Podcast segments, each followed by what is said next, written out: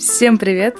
Ребята, вы сегодня снова с нами на нашем подкасте, где мы вместе с моей мамой, психологом, ныряем в тайны мироздания и ищем ответы на наши с вами вопросы о жизни и о том, что происходит широко вокруг и глубоко внутри нас. Вы начали присылать нам вопросы и темы, которые вас интересуют, что не может нас мама не радовать. Поэтому мы будем постепенно внедрять их в наши выпуски. И, конечно, огромное вам за это спасибо, за обратную связь. Нас очень вдохновляют ваши отзывы о нашем подкасте, о том, что мы делаем, поэтому продолжайте в том же духе. Ну, а мы скорее начнем. Привет, мам. Привет, дочь. У тебя оптимистичное вступление. Я также хочу присоединиться, потому что отзывы ваши, они на самом деле вдохновляют, потому что они разные, они очень и очень позитивные, заряжающие, говорящие о том, что темы, которые мы обсуждаем, они очень важны, они необходимы для того, чтобы разобраться и, как ты сказала, заглянуть вглубь себя. И сегодня мы заглянем в наши темные уголки души, где сидят монстры под кроватями, где мы заперты в тесных лифтах и где, зажмурившись, стоим на краю бездны, а внутри бешено-бешено бьется сердце и вообще абсолютно нечем дышать. Какой ужас ты описываешь. Думаю, по этому описанию стало понятно, что сегодня мы обсудим не самую приятную для многих тему, это наши страхи и фобии. Но при этом очень и очень важную а для большого количества людей в сегодняшнем таком непростом пространстве, в котором мы живем, нестабильной нашей жизни. Да, это точно так. И чем шире становится мир, чем он становится более глобальным, чем больше возможностей у нас появляется, тем больше появляется возможностей получить ожоги от окружающей нас реальности, и поэтому люди все больше получают каких-то фобий. Да, но при этом возможности, они всегда связаны с изменениями. И вот в этом как раз кроются наши страхи, которые подсознательно заложены в человеке. Меняется ситуация, я этого боюсь. Но мы еще обсудим, я думаю, да. где же тот самый корень этих страхов и всего-всего, что нас пугает. Но вообще, прежде чем задавать тебе вопросы, я поделюсь своей фобией. Возможно, мы на ее примере что-то сможем разобрать, более точно понять ну, касательно да. этой темы. Есть такое явление, как трипофобия, и я счастливый в кавычках ее обладатель. Трипофобия — это боязнь и неприязнь к разным дырчатым поверхностям. Возможно, многие из вас сейчас улыбнулись, но это действительно так, и некоторые картинки или просто взгляд на всякие пористые поверхности меня вводят в такую дрожь, и мне очень неприятно. Я не скажу, что эта фобия мне сильно мешает жить, но она просто есть, и раз уж мы сегодня обсуждаем эту тему, то вот решила поделиться. Ну, давай тогда начнем наше обсуждение. Начнем мы как раз-таки с того, что у людей есть э, некоторые особенности, и именно они неприятны. Вот как ты сказала про свою фобию. То есть это что-то такое неприятное, с чем ты сталкиваешься в ходе своей жизни и замечаешь это. И это твоя особенность. И это просто особенность. Мы не называем это фобией. Фобией же является такое навязчивое состояние, когда люди не могут выйти из дома, когда они постоянно это замечают, когда они, я бы сказала, спотыкаются на этом. И это начинает мешать им жить, и тогда у людей наступает депрессия, навязчивое состояние панические атаки, но об этом еще скажем. И это то, что мешает жить. Это глобально. Тебе это не мешает жить. То есть э, свою трипофобию я могу не называть фобией. Если бы это меня очень сильно задевало, и я постоянно бы с этим сталкивалась, да. например, моя работа была бы связана Именно. с дырчатыми поверхностями, да. и мне это мешало жить, то тогда бы это было фобией, да? Да, и это вызывает социальную дезадаптацию. То есть, допустим, вот как ты сказала, у тебя была бы работа связанная с этим, вот тогда твоя особенность, она могла бы перейти в фобию. И тогда у тебя пошла бы социальная дезадаптация, то есть ты не хотела бы идти на работу. Ты приходишь на работу, и ты каждый раз сталкиваешься с тем, что тебе неприятно. Просто было неприятно в жизни. Но оно оставалось за кадром твоей жизни, потому что ты занималась чем-то другим. И просто когда ты касалась чего-то, ты говорил, вот елки-палки, фу, это, это как-то не так. Но только и того. А вот если бы это было с чем-то связано более глубоким, как работа, например, то тогда это могло бы развиться фобию. И если человек этого не понимает, продолжает этим заниматься, то тогда это становится именно фобией. Человеку мешает это жить нормально, потому что это уходит в пределы его разума, входит внутрь эмоционального состояния. То есть это задевает тело, разум, душу. Мы помним, ребята, да, что у нас три момента, на которых мы обращаем в жизни. Мы питаем душу эмоциями, мы думаем об этом, и тело как-то реагирует обязательно на вот эти два симптома, которые соединяются вместе. Если три составляющие, а если две уже есть, это уже серьезный симптом. То есть мы по нарастанию идем. Разум зацепился за что-то, душа начинает чувствовать, тело реагировать. Душа что-то увидела, почувствовала такое вы эмоционально прониклись в это, соответственно, зацепились, разум начинает об этом думать, тело начинает выдавать определенные реакции. Телу как-то некомфортно, вы ходите в каких-то башмаках, вот, допустим, ячеистых, и постоянно чувствуете, он начинает выдавать вам, а вы не обращаете внимания. Начинают проходить неприятные эмоции, и дальше разум начинает думать, что же с этим делать. Если ничего не делаем, все соединяется вместе, вырастает в огромную проблему, которая называется фобия. Итак, депрессия, социальная дезадаптация. И, уважаемые наши слушатели, как ни странно, фобия может привести к инвалидности. Я на самом деле не знаю, ставят ли инвалидность наши врачи по фобии, но я думаю, что это так. Ну, я думаю, это уже какая-то крайняя степень. Я у тебя хотела спросить, э, есть ли какая-то классификация? Тема нашего сегодняшнего обсуждения – это страхи и фобии. И вот здесь мы четко должны провести границу. Страх, он является естественной основой организма для того, чтобы предотвратить какую-то опасную ситуацию, человек в нее не попал. Это естественная реакция организма на какую-то реально существующую опасность.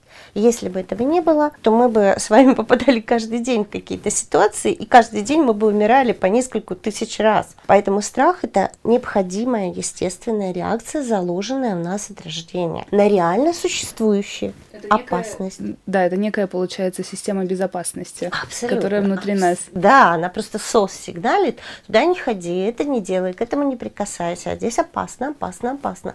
Ты должен подумать, что с этим делать. Кажется, мы этого касались в теме стресса, когда мы говорили тоже о защитных механизмах организма. Да. И как раз страх, я думаю, это одно из таких состояний. А фобия, смотрите, она идет от греческого названия страх.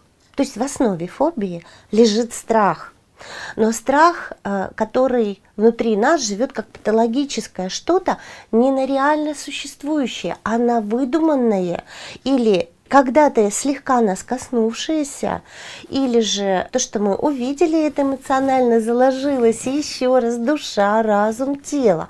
Если они у нас где-то с перебором что-то получили, и дальше это закрепилось где-то еще и еще, все, наш страх, он становится с большими-большими глазами. И он на нереально существующую опасность начинает реагировать. То есть опасность живет как вымышленное чудовище внутри нас. Мы его нарисовали, оно было маленьким, потом где-то выросло за счет чего-то, и далее еще больше. И оно стало очень-очень большим внутри нашего представления. Оно не такое на самом деле вот такого нет. Но в нашем внутреннем состоянии оно живет как огромный страх с большим там чем-то, рогами, зубами, ушами, языком, ну и тому подобное. Мне сейчас вспомнилось, э, просто недавно обсуждали хорроры со знакомыми режиссерами и пришли к тому, что страшнее фильм даже не когда показывают монстра, а когда просто есть э, вот это предвосхищение страха. То есть, э, когда ты даже не знаешь, кто тебя сейчас напугает и что там, но твое подсознание настолько само прекрасно все это дорисовывает, что тебе даже не надо монстра показывать людям, чтобы их реально напугать. И мне просто кажется, что здесь тоже есть отличная параллель. Э, в какой-то момент э, достаточно просто маленьких триггеров в нашей жизни, чтобы механизм запустился, и ты начал бояться чего-то.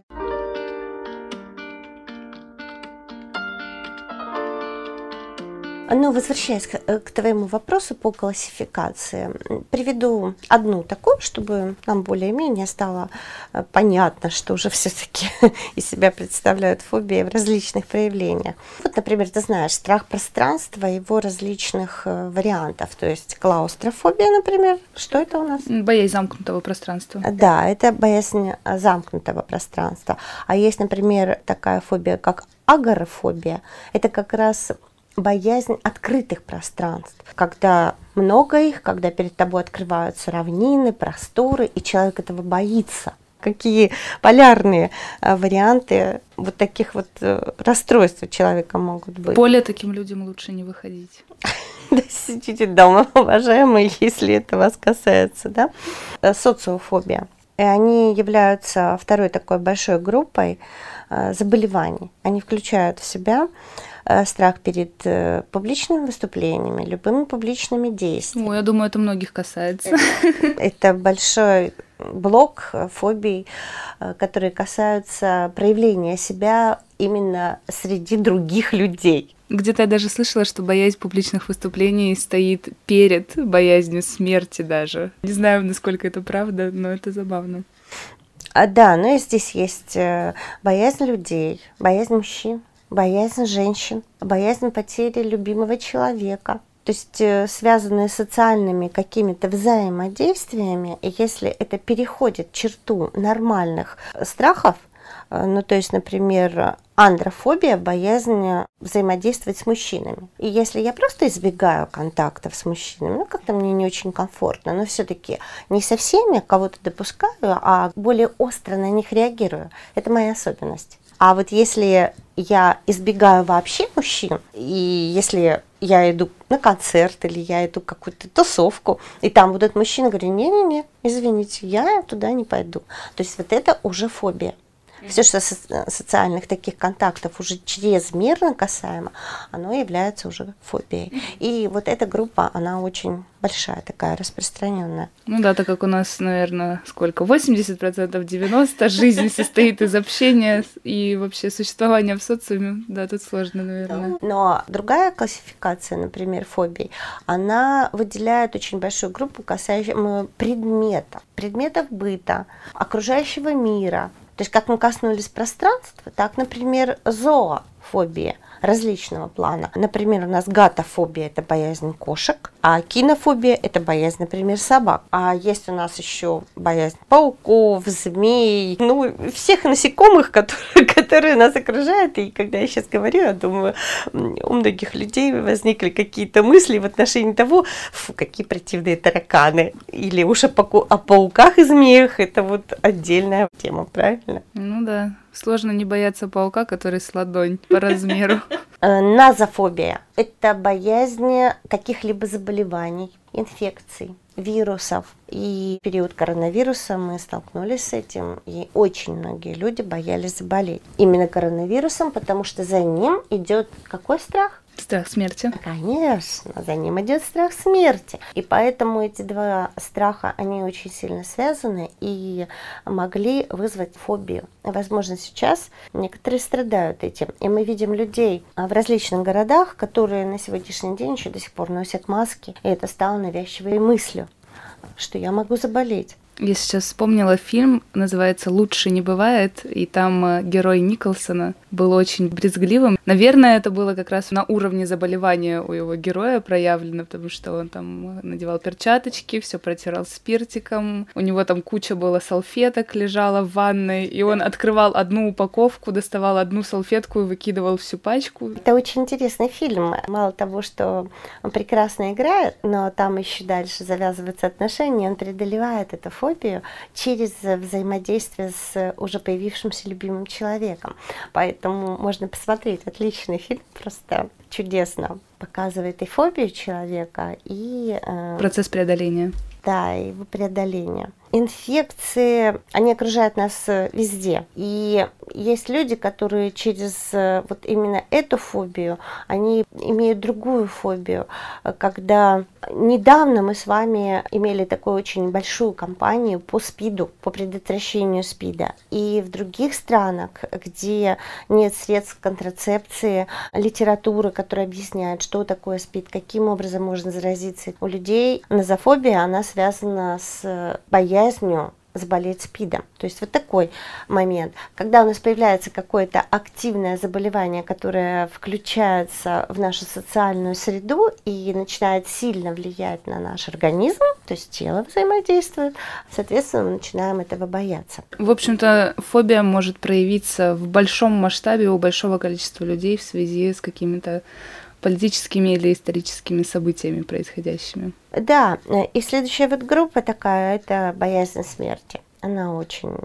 большая, и она прям конкретная, когда человек боится умереть, и все, что связано с этим, повреждение его здоровья или же тела, разума, э, души, оно может привести к смерти, и, естественно, человек э, начинает переживать сначала немножко, а потом это может вызвать э, уже фобические навязчивые состояния. Группа контрастных фобий, вот такое название является собой совокупность фобий, благовоспитанного человека, я бы сказала таким образом, который боится сделать что-то непристойное на публике. Ух ты. Есть даже такая галатофобия, боязнь юмора. А я боюсь юмора, потому что я в то же самое время боюсь быть осмеянной группой, в которой я нахожусь. Понимаете, мы животные существа, и мы настолько, казалось бы, неуязвимые, но в то же самое время мы настолько тонко эмоционально организованные, что наше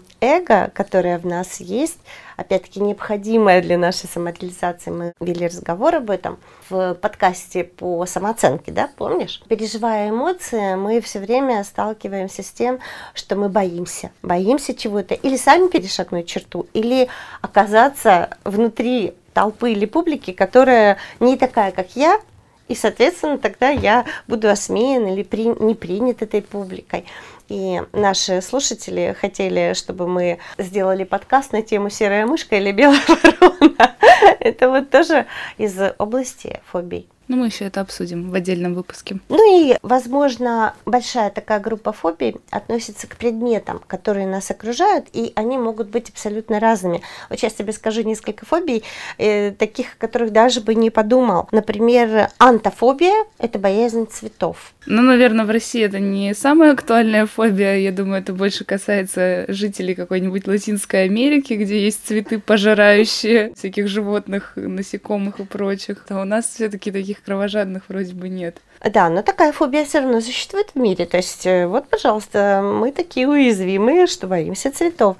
Есть э, такая фобия, гелиофобия, гелиос, солнца. Люди боятся солнца, боятся ожогов, э, боятся быть пораженным солнцем. Возможно, это тоже в каких-то местах, где солнца много, и люди умирали от ожогов, и появилась вот такая вот фобия. Ну вот, такая небольшая классификация, а фобии на самом деле их очень и очень много. Как я уже сказала, мы уязвимые существа на этой планете. Возможно, самые-самые.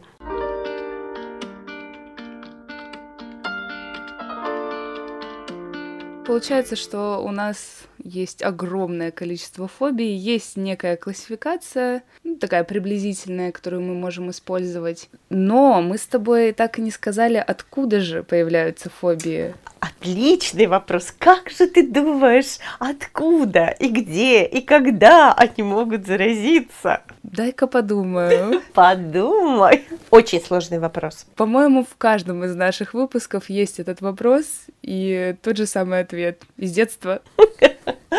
Ты попала в точку. Я думаю, уважаемые слушатели, когда я Варе задавала этот вопрос, то вы тоже на него ответили абсолютно правильно.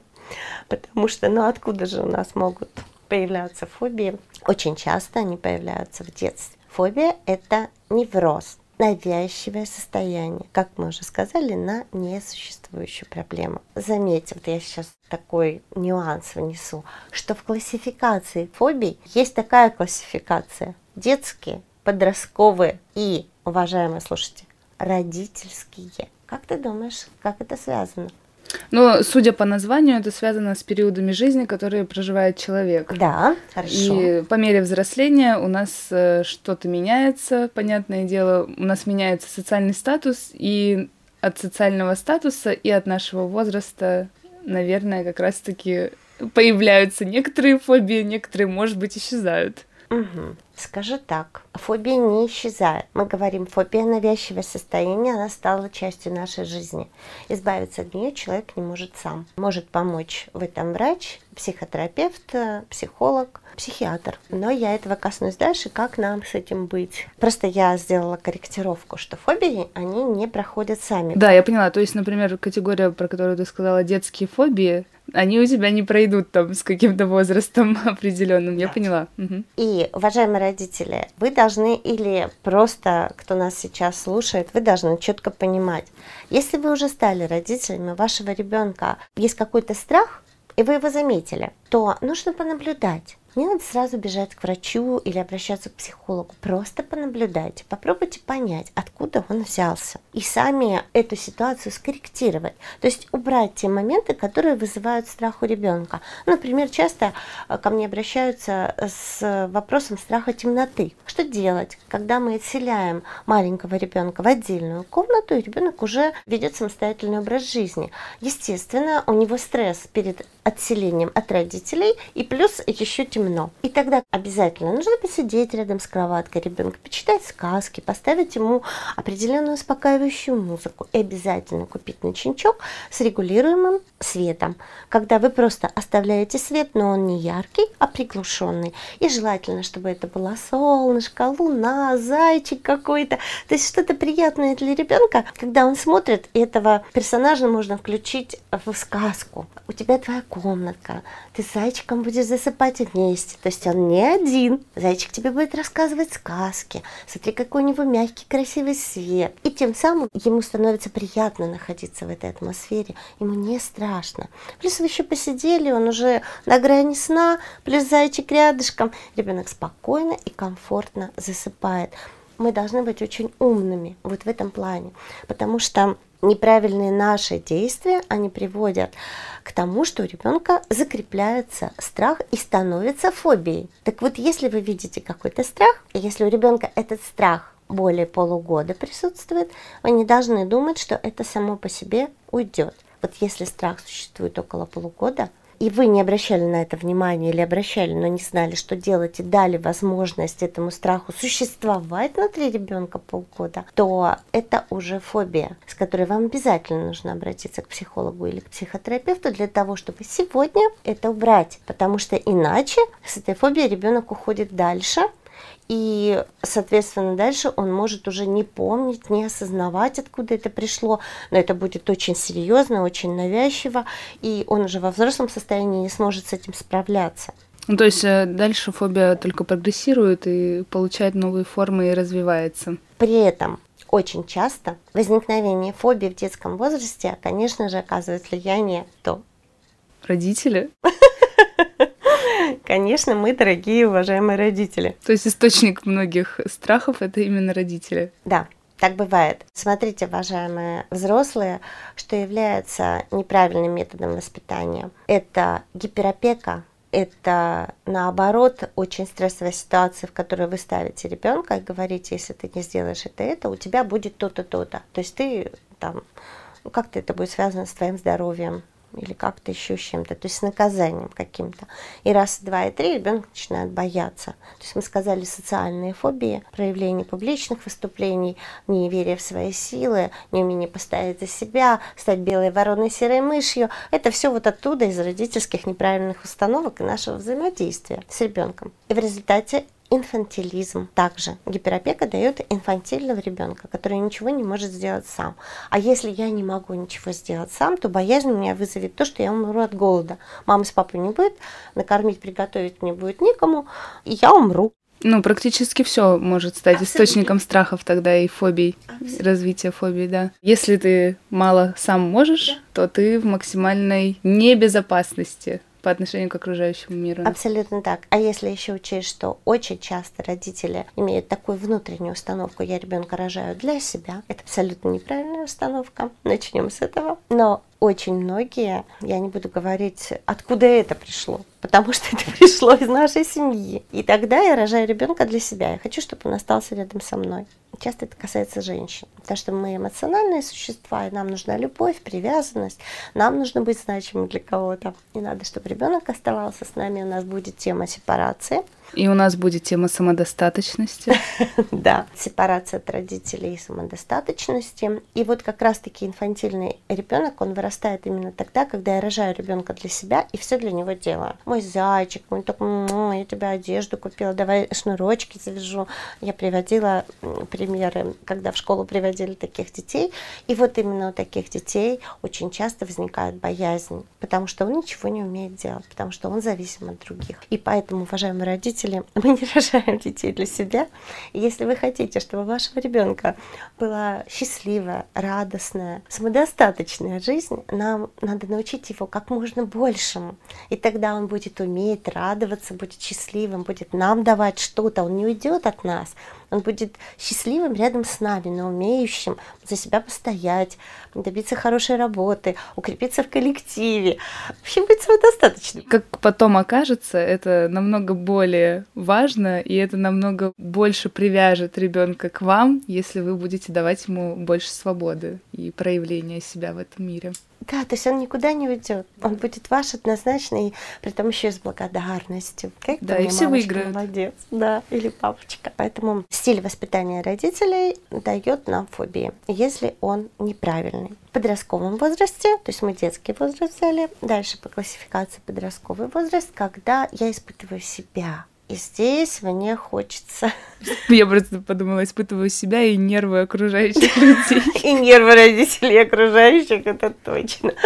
Если мы даем мало возможности ребенку проявлять себя, то он в подростковом возрасте, когда мы на него уже так воздействовать не можем, он начинает сопротивляться и агрессировать сначала, а потом просто показывать нам, ты для меня никто или ничто, или ты для меня как родитель не авторитет или не пример. Я сегодня хочу жить самостоятельной жизнью, и тогда я пойду что делать? Пить, курить, гулять, бить стекла, гулять по заброшкам красить волосы, носить пирсинги, делать тату.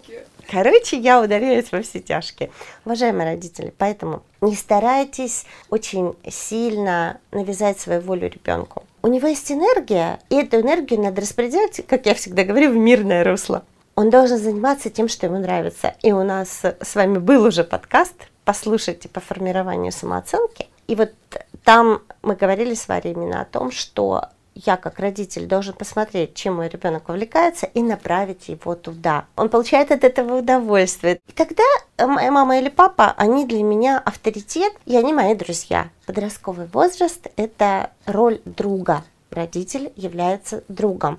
Если вы не переходите в это, а держите позицию авторитарного родителя в подростковом возрасте, то, соответственно, ребенок уйдет и начнет вот делать все то, что мы сказали. Революцию устраивать. Абсолютно так, потому что ему хочется себя проявить, и он делает это для вас, чтобы вы как родители увидели и приняли в нем личность, уже взрослеющую личность. И поэтому, да, давайте ему свободу, направляйте в нужное русло и будьте друзьями. И тогда фобий в подростковом возрасте не будет возникать. А иначе они возникают. И здесь очень важно то, что происходит перестройка гормональная в организме подростка, и настигают его в этот момент панические атаки. Очень много консультаций по паническим атакам. Очень важная тема да. в современном мире. Стала в последнее время часто об этом слышать. Не знаю, с чем это связано, но понятно, что со многими событиями, которые происходят в нашем мире. Да, мы с этого начали.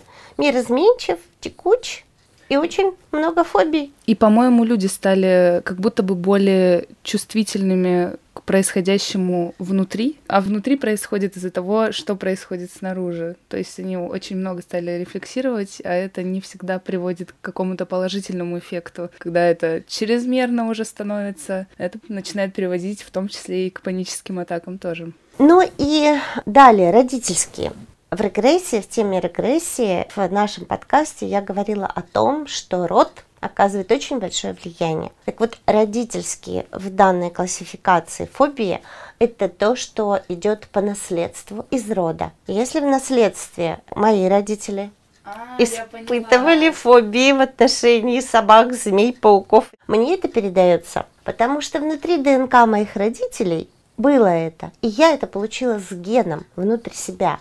И я даже не понимаю, откуда это происходит. Я их боюсь. Никогда ничего не было с этим связано. Даже, может быть, я их не видел. Но когда я просто вижу, что вызывало у моих родителей боязнь, я начинаю трепетать. Внутри меня повышенная тревожность в отношении этого объекта или этого действия. Опять-таки, в роду могла быть какая-то смерть, которая была с этим связана. Дальше это внедрилось в гены моих родителей. Они перенесли это на меня, а вдруг и с моим ребенком может такое случиться, потому что это было в моем роду. Да, это мощная штука, мне кажется. Это как верить в суеверие, наверное. То есть это настолько уже сильная вещь, что оно идет там не первую сотню лет и передается из поколения в поколение и укрепляется и укрепляется настолько уже в сознании этого рода, что потом носит огромный эффект на жизнь людей. Да, вот это, это вот так. И я как ребенок, воспитывающийся в такой семье, где родитель чего-то боится, мало того, что это по генам мне передалось,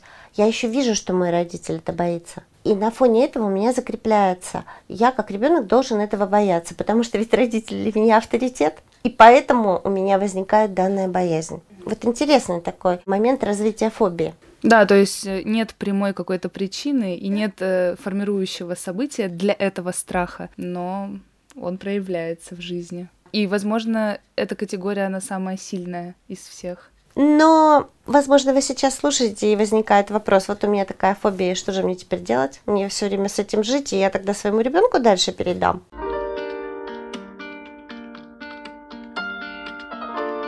Ну, тут, мне кажется, как раз самый момент перейти к блоку и разобрать вообще, как, как же нам справляться с фобиями. Такие мы эмоционально подверженные существа всяким взаимодействием в этом мире происходящим. Есть какая-то одна схема? Есть какие-то шаги, возможно, определенные, как нам идти к тому, чтобы в итоге разрешить эту проблему? Или все-таки подход э, каждой фобии, он индивидуальный?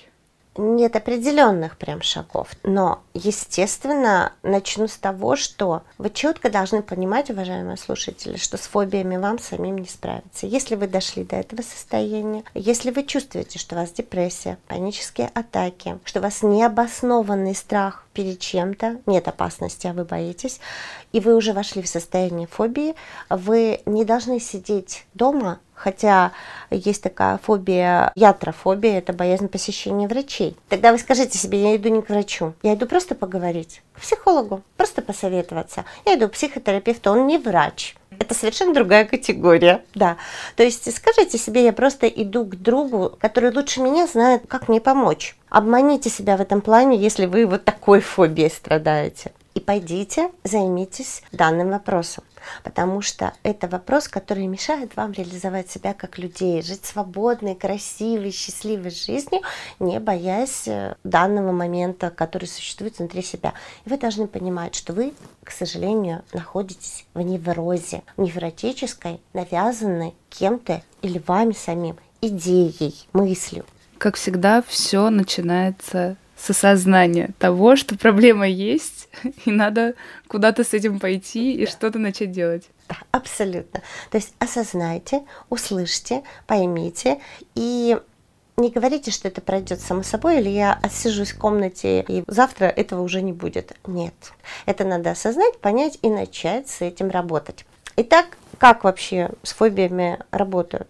Это или психотерапия, или же это медикаментозное лечение. Часто бывает и то, и другое в совмещении. Вы идете к психиатру, психиатр понимает, что это фобия, и если он мудрый человек и хороший понимающий врач, он скажет, я вам назначу, но это не уберет причину. И вам обязательно нужно сходить к психологу или к психотерапевту, который владеет, то есть психиатр – это врач, психотерапевт, он обладает методиками, которые могут помочь вам и которые однозначно помогут войти во внутреннее ваше состояние, найти причину, где родилась фобия, где зародился страх, именно там начать работать. И здесь уже определенные методики, которые есть э, у психолога и у психотерапевта. Можно также применять гипнотерапию, кто в это верит, гипноз. Можно также проявить регрессию, если вот мы с вами говорим о том, что это родовая проблема. Никто никогда не подвергался нападению собак, но он их боится и не знает, откуда это. Тогда мы идем с вами в регрессию в прошлую жизнь. Вы помните, мы говорили, причины часто лежат там. Находим, где это, искореняем, убираем. Вы проживаете и приходите сюда спокойным, свободным человеком от этой фобии. Но с этим надо обязательно работать. Это основное, на что я делаю упор, и что вы должны запомнить и применить. Ничего не изменится без наших решительных действий, как, впрочем, и везде в нашей жизни. Да, вот такое вот излечение. Ну и смотри, мы, наверное, будем заканчивать с тобой разговор о страхах и фобиях. И одна из методик, которая есть в работе психолога, это встреча со своим страхом. Но мы же говорим о том, что фобия рождается из страхов. Это очень большой страх. Да, то есть, чтобы победить монстра, надо его вначале увидеть, а не думать, что же там за монстр. Да, и очень часто психологи применяют такую методику, как встреча со своим страхом, изучение своего страха, почувствовать его, приручить, познакомиться, нарисовать, поговорить с ним, иногда подружиться со своим страхом. И в изучении своего страха заключается понимание, что этот страх, он не страшен как таковой, что я его сам себе придумал. Но это касается только страхов, уважаемые слушатели, это не фобия. Запомните, пожалуйста, фобия – это уже невротическая реакция, да, когда страх уже стал большим-большим, и с ним сложно очень справиться, что бы вы ни делали. Поэтому это вот как раз обычная работа со страхом детским, когда вот он еще только зародился, он еще небольшой. Ну и такая иллюстрация к психологическому методу, о котором я только что сказала, подружиться со своим страхом, очень четко прослеживается в басне Крылова «Лев и лисица». Лиса не видя сроду льва, с ним встретясь, со страстей осталась чуть жива. Вот несколько спустя опять ей лев попался, но уж не так ей страшен показался. А третий раз потом лиса и в разговор пустилась со львом. Иного также мы боимся, поскольку к нему не приглядимся. Вот такая вот смешная притча именно, потому что лиса не познакомилась со львом, он был для нее так страшен. Поэтому изучите, познакомьтесь, посмотрите, что дает вам страх. Поразговаривайте, порисуйте, трансформируйте его, сделайте его другом, и, возможно, вам самому понравится, какой классный страх жил внутри вас, и насколько он был вашим другом, и к нему можно обращаться за советом. Поэтому не делайте так, чтобы страх перерос в фобию, а именно на уровне только появившегося страха, подружитесь с ним. И это будет классно и для вас, и для всех, кто с вами живет. Не так страшен зверь, как о нем говорят, да? Да. Да, друзья, давайте взглянем в глаза нашим страхам, осознаем, что они у нас есть, что с ними надо справляться, сходим к специалистам, поговорим с ними об этом и, наконец-то, найдем разрешение, и потом будем улыбаться, вспоминая о том, как же мы чего-то боялись когда-то. Великолепная тема, я считаю, нужная, необходимая для того, чтобы мы стали свободными и счастливыми. Страх нужен, но только как естественная возможность понять, что опасность есть, мир не такой простой, но и в то же самое время понимать, что это естественный страх, который предотвращает все те опасные ситуации, в которые мы могли бы попасть. И не надо делать так, чтобы страх стал нашей фобией и сковал нас по рукам и ногам. Поэтому будьте свободными, счастливыми, решайте свои вопросы сразу, не оставляйте их на потом. И помните, что всегда есть момент, когда можно начать. Вот именно здесь и сейчас, сегодня, после того, как вы послушали наш подкаст, вы решили, да, я стану свободным и счастливым человеком и не буду бояться того, что меня сковывало. Да, как говорил кто-то из великих, по-моему, Тайсон, страх как огонь. Если ты его контролируешь, ты можешь его использовать и готовить на нем еду, а если ты его не контролируешь, он сожжет все. Поэтому давайте контролировать этот огонь и пусть он служит только нам во благо. В общем-то, вот так вот просто и легко мы сегодня поговорили на не самую простую для нас многих тему.